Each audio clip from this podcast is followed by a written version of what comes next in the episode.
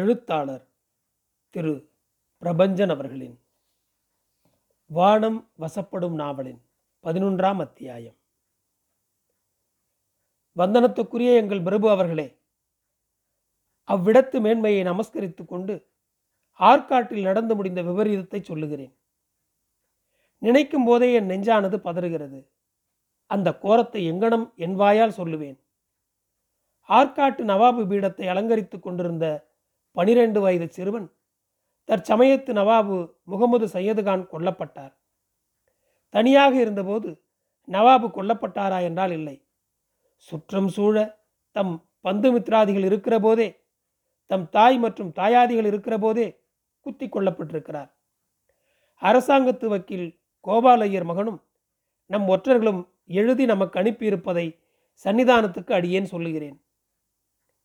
நம் குவர்னர் பெருமானுக்கு ஆப்தரும் ஆற்காட்டு நவாபு வகையாராக்களில் பந்துவும் பெரிய தனக்காரரும் தம்மோடு வியாபார உறவு கொண்டிருப்போருமான இமாம் சாஹிபுவின் நெருங்கிய பந்து உசேன் சாஹிபுவின் கல்யாணத்தை முன்னிட்டு கொண்டுதானே நவாபின் சகல பந்துக்களும் ஓலை அனுப்பப்பட்டது. அழைப்பை ஏற்றுக்கொண்டு வேலூர் கோட்டை தலைவர் மீர்சாத் அலி கானும் கல்யாணத்துக்கு வருவார் என்று யாரும் எதிர்பார்க்கவில்லை. என்னத்துக்கு எதிர்பார்க்கவில்லை என்று மறித்து கேட்டார் குவர்னர் துரை அவர்கள். நன்றாக கேட்டீர்கள் பிரபுவே. இந்த மீர்சாத் அலி என்றோ ஆற்காட்டு நவாபும் இப்போது பட்டத்தில் இருந்த குழந்தை நவாபு முகமது சையத் கானின் தகப்பனாருமான சப்தர் அலி அவர்களை தம் கோட்டையில் வைத்து கொன்றவன். தந்தையை கொன்றுவிட்டு தனையனை பார்க்க எப்பேர் கொத்த கொலைபாதகனும் முன்வரமாட்டான் என்று எல்லோரும் நினைத்தார்கள். ஆனாலும் மீர்சாத் அலி வரவே வந்தார். அவரை வெளியேற்ற வேண்டியதுதானே? அது சாத்தியமில்லை பெருமானே. என்னவெனில், கொலைகாரனை அனைவரும் அறிவர். எனினும் சாட்சிப்பூர்வமாக நிரூபிக்க முடியாதே. அதுவும் மண்ணியில் எப்பேர் கொத்த பழிபாவக்காரனாயினும் வீடு தேடி வீட்டு படியேறி வந்துவிட்டபின் அவரை வாவென வரவேற்பதுதானே நம் பண்பாடு. அந்த படிக்கு மீர்சாத்தையும் அவர்கள் வரவேற்றார்கள். உசேன் சாஹிபு குமாரத்தி கல்யாண பெண். கல்யாணமான மூன்றாம் நாள் மாப்பிள்ளை வீட்டுக்கு வந்திருக்கிறாள். கோட்டைக்குள்ளே கச்சேரி நடந்தது. கச்சேரியில் இளவரசரான முகமது சையத் கான், மம்முதல்லி சாஹிபு, ராசத்து கான சாஹிபு, சபிதானு கான் சாஹிபு முதலான பெரியதரத்து மனுஷர்கள் அந்த கச்சேரியிலே தானே இருந்தார்கள். அப்போது பட்டாணியர் பன்னெண்டு பேர் சமோசை என்கிற பட்டாணியனை முன்னிட்டு கொண்டு கச்சேரியில் வந்து பிரதானமாக அமர்ந்தார்கள். யானைகள் இருக்கிற சபையில் ஈக்கள் இறக்கை விரிக்கிற மாதிரி அந்த பட்டாணியன் இருந்து கொண்டு, இளவரசர் எங்களுக்கு சம்பளம் கொடுக்காமல் இருக்கிறது என்ன நியாயம், நாங்கள் காற்றை கொடுத்து ஜீவிக்க வேணும் என்கிற நினைப்பு ராசாவுக்கு இருக்கிற மாதிரி படுகிறதே என்று மரியாதை குறைவான குரலிலும் கையசைவிலும் சொன்னான். அதில் இருந்த ராசாத்துக்காரன், அடே அவலட்சணமே, தாறுமாறாய் கூவாதே, சாஹிபு ஜாதாவிடத்தில் மரியாதை குறைவாய் நடந்து கொள்ளாதே. பிரபுவே, சிப்பாய்களில் பட்டாணியர்கள் மகா ரோஷம் மகா கோபமுள்ளவர்கள் என்ற சங்கதியை நாம் அறிவோம். ஆகவே பட்டாணியனை உசிப்பிவிடக்கூடாதே, பெரிய மனுஷால் உட்கார்ந்திருக்கிற கச்சேரி ஆச்சுதே என்கிறதாக அவர் நினைத்தார். அதற்கு அந்த பட்டாணியன் இருந்து கொண்டு, விசேஷம் எரிஞ்சி போடாதே, பார்த்து பேசு, பல்லை கொட்டி போடுவேன் என்றான். இவன் ஏதோ கீர்த்திரமாய் வந்திருக்கிறார் போல காணுதே என்கிற யோசனையில் இருந்தார். அப்போது நவாபின் பாதுகாவலரும் நிசாமால் நியமிக்கப்பட்டவருமான அன்வர்த்தி கான் சாஹிபு வருவதாக தகவல் கிடைத்தது. ஆகவே அவரை வரவேற்க வேண்டி இளவரசரும் மற்ற பேர்களும் எழுந்திருந்தார்கள். அவர்கள் அமர்ந்திருந்த உயர்ந்த மேடையிலிருந்து கீழே படியிலிறங்கி வந்து நடக்க தலைப்பட்டார்கள். அப்போதும் அந்த பட்டாணியன் இருந்து கொண்டு ராசாத்துக்கான் மேலங்கியை பிடித்து இழுத்து அவரை வலுக்கட்டாயமாக அமர வைத்து, எங்கே ஓடுகிறாய், சம்பளத்தை கொடுத்துவிட்டு அப்புறமாகத்தானே போய் என்றான். அவர் மிகவும் கலவரப்பட்டு போய் இளவரசு பிள்ளையை காக்கும் பொருட்டு பிள்ளையை அழைத்து போங்கள் என்றார். சொல்லி முடிக்கும் முன்பே அந்த பட்டாணியன் குத்துவாளை எடுத்து பனிரெண்டு வயசு பாலகரான இளவரசர் முகமது சையத் கானை நெஞ்சிலே குத்தி போட்டான். பட்டாணியர் கலேபரத்தில் இளவரசர் போலூர் மம்முதல்லி கான் குமாரன் சம்பித்து கான் பிள்ளையும் ஒரே நவாபு குடும்பத்தைச் சேர்ந்தவன் நாலு பேரும் விழுந்து போனார்கள். பட்டாணியர் பதிமூன்று பேரும் அவ்விடத்திலேயே கண்டம் துண்டமாக வெட்டி போடப்பட்டார்கள். நவாப் பாதுகாவலர் அன்வர்த்தி கான் நிலைமையை சற்றென்று புரிந்து கொண்டு, எல்லோரையும் வெட்டி போடாதேயுங்கள், ஒருத்தர் ரெண்டு பேரை உயிருடன் வையுங்கள், சதியை பண்ணியது யார் என்று தெரிந்து கொள்ள வேணுமே என்று சொல்லி கொண்டிருக்கும் போதே அத்தனை பேரும் செத்தொழிந்து போனார்கள். இருந்தும் அன்வர்த்தி கான் அந்த பட்டாணியர் வீடுகளை லூடாட்சி பண்ண சொன்னார்கள், வீடுகளை ஜப்தி பண்ணவும் சொன்னார்கள். இந்த படிக்கு ஆற்காட்டிலே இருக்கும் நம் ஒற்றர் ராமகிருஷ்ண சாஸ்திரியாரும் எழுதி அனுப்பி வைத்திருக்கிறார். பிரபுவே, பிரபு தம் மாளிகையின் மேல்தளத்தில் காற்று வாங்கியபடி கடலை பார்த்து கொண்டு அமர்ந்திருந்தார்கள். வெகு தூரத்தில் ஒரு கப்பல் நங்கூரமிட்டு கொண்டு நின்றிருந்தது. சின்ன சின்ன தோணிகளில் சரக்குகளை ஏற்றி கொண்டு கப்பலை நிரப்ப ஆயத்தம் நடந்து கொண்டிருந்தது. அது குவர்னர் துறை தூய்பிளக்ஸின் தனி வியாபாரத்துக்கு உதவுகிற கப்பல். அதை முன்னிட்டு கப்பலை வெகு சிரத்தையுடன் தானே கவனித்து கொண்டிருந்தார் குவர்னர். ஆற்காட்டு சேதி கேட்டு மனம் வருந்தினார் துரை. விசனம் துணிக்கிற குரலில், இதேது அக்குறும்பா இருக்கிறதே என்றார்.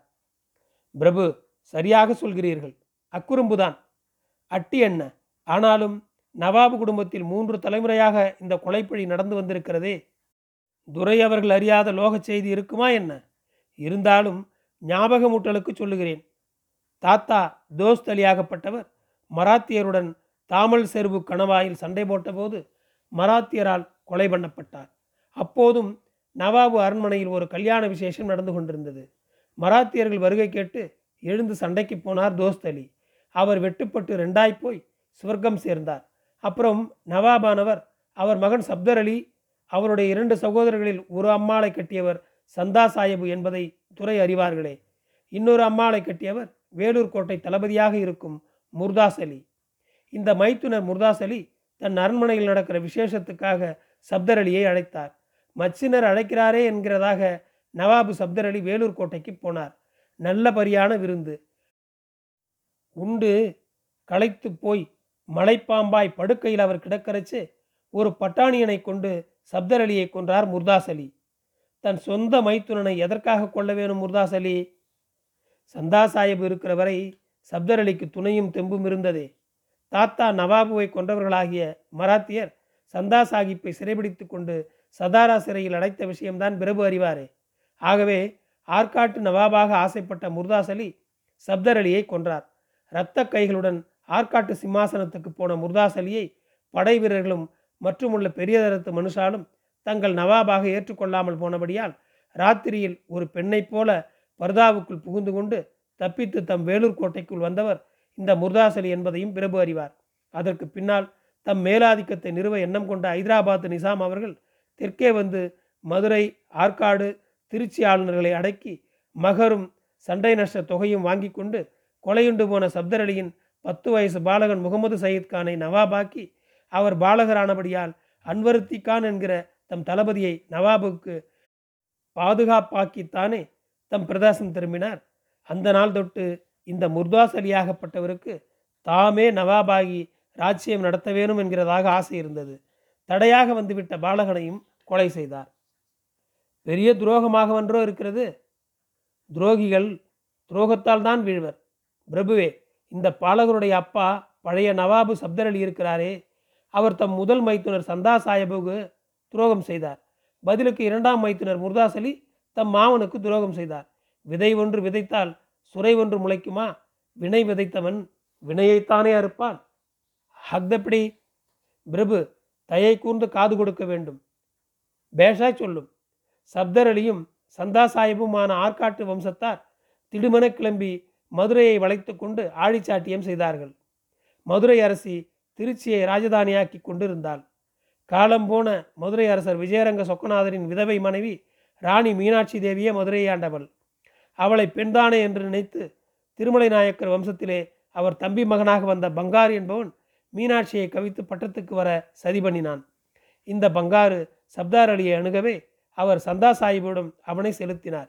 பங்காறு தந்த பெரும் பணத்தை வாங்கி கொண்ட சந்தா சாஹிபு மதுரையை மீனாட்சியிடமிருந்து மீட்கும் முயற்சியை மேற்கொண்டார். கேடு வரும் பின்னே மதி கெட்டு வரும் முன்னே என்பார்களே, அதுபோல ராணி மீனாட்சி தேவி சந்தா சாஹிபுடமே வந்து தனக்கு உதவியாக இருந்து மதுரையை தாக்காதிருந்தால் சந்தா சாஹிபுக்கு ஒரு கோடி ரூபாய் தருவதாக சொன்னார். ஸ்ரீரங்கம் தளவாய் மண்டபத்தில் வைத்து ராணி மீனாட்சிக்கு சந்தா சாஹிபு சத்தியம் பண்ணி கொடுத்தார். பட்டுப்போர்வை போர்த்திய திருக்குர்ஆனின் மேல் அவர் சத்தியம் செய்ததால் மீனாட்சி சந்தா சாஹிபுவை நம்பினார். தாம் வாக்களித்தபடி பணத்தையும் தந்து பங்காறு சூழ்ச்சியிலிருந்து தம்மை காக்கும்படிக்கு வேண்டினார். ஆனால் சந்தா சாஹிபு சத்தியம் செய்தது தம் புனித வேதமான திருக்குரானை வைத்தல்ல, வெறும் சுட்ட செங்கல்லின் மேல் துணியை போர்த்தி சத்தியம் செய்தார்.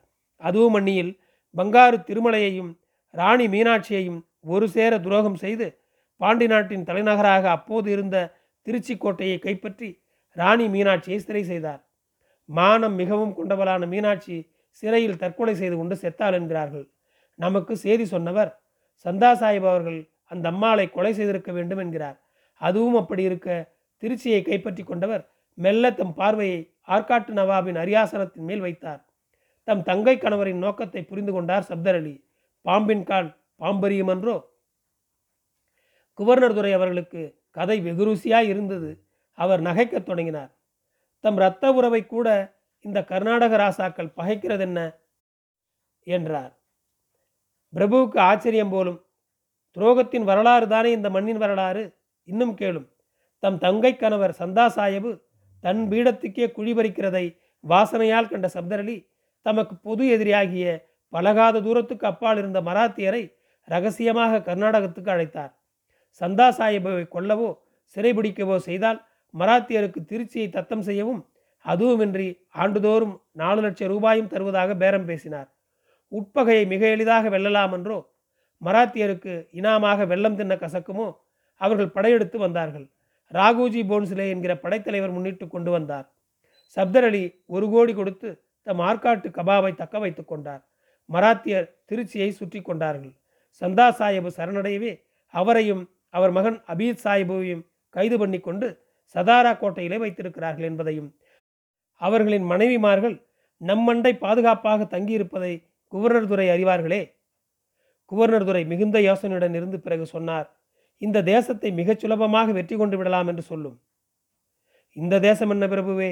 ஒற்றுமையோ இனத்தான் என்கிற பாசமோ பழகியவன் என்கிற சிநேகிதமோ இல்லாத மக்களை ஆயுதம் கொண்டல்ல, ஒற்றை விரலால் அடக்கிவிடலாமே. சபாஷ். கேளுங்கள் துரையே, ராணி மீனாட்சியை சந்தா சாஹிபு வஞ்சித்தார். பங்காருவையும் சேர்த்து வஞ்சித்தார். சந்தா சாஹிபுவை அவர் இரத்த உறவினர் சப்தர் அலி வஞ்சித்தார். சப்தர் அலியை அவருடைய மற்றொரு பந்து துரோகம் செய்தார். அதே பந்து சப்தர் அலியின் குழந்தையையும் கொன்றார். எங்கள் வள்ளுவரும் கூட பிறன் ஒருத்தனுக்கு நீ கேடு செய்வையேல் உனக்கு கேடு தானே வந்து சேரும் என்று சொன்னாரென்றோ?